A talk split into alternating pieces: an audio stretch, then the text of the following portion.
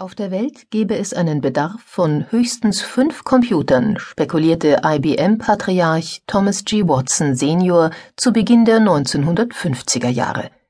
Damals waren Elektronenrechner so groß wie Schulzimmer. Watson sollte sich gewaltig irren.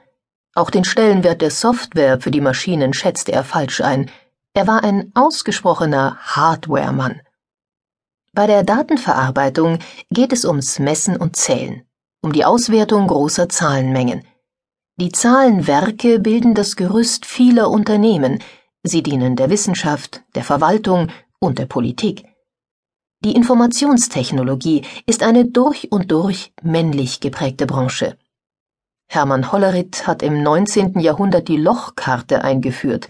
Gern wird er Vater der modernen Datenverarbeitung und sogar Großvater von IBM genannt.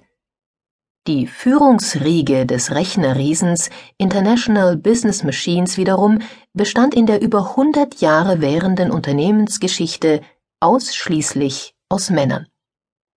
Thomas J. Watson leitete das Unternehmen über 40 Jahre, und so kurzsichtig er in Bezug auf die Computerisierung der Welt war, so weitsichtig war er als Personalchef.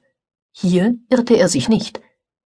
Zu seiner Unternehmensphilosophie gehörte die Förderung von benachteiligten Bevölkerungsgruppen, also auch von Frauen.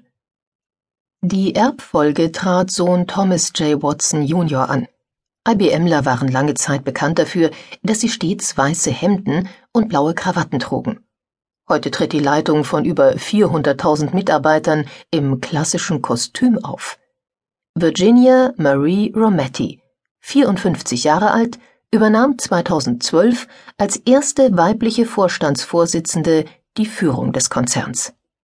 Denn das ist wie gesagt die andere Seite der patriarchalen Unternehmensphilosophie bei IBM. Es wurden immer auch jene gefördert, die woanders wenig Chancen hatten. Schon ab den 1930er Jahren hatten Frauen hier bessere Aufstiegsmöglichkeiten. Allerdings dauerte es seine Zeit, bis eine von ihnen ganz oben ankam. Thomas Watson Jr. bestätigte 1953, dass IBM seine Mitarbeiter nicht nur unabhängig vom Geschlecht, sondern auch von ihrer Rasse, Hautfarbe oder ihrem Bekenntnis auswählt. 30 Jahre später wurde der Antidiskriminierungskanon um den Aspekt der sexuellen Orientierung erweitert. Es gibt keine größere Ehre im Geschäftsleben, als gefragt zu werden, ob man IBM führen möchte, war einer von Romettis ersten Kommentaren nach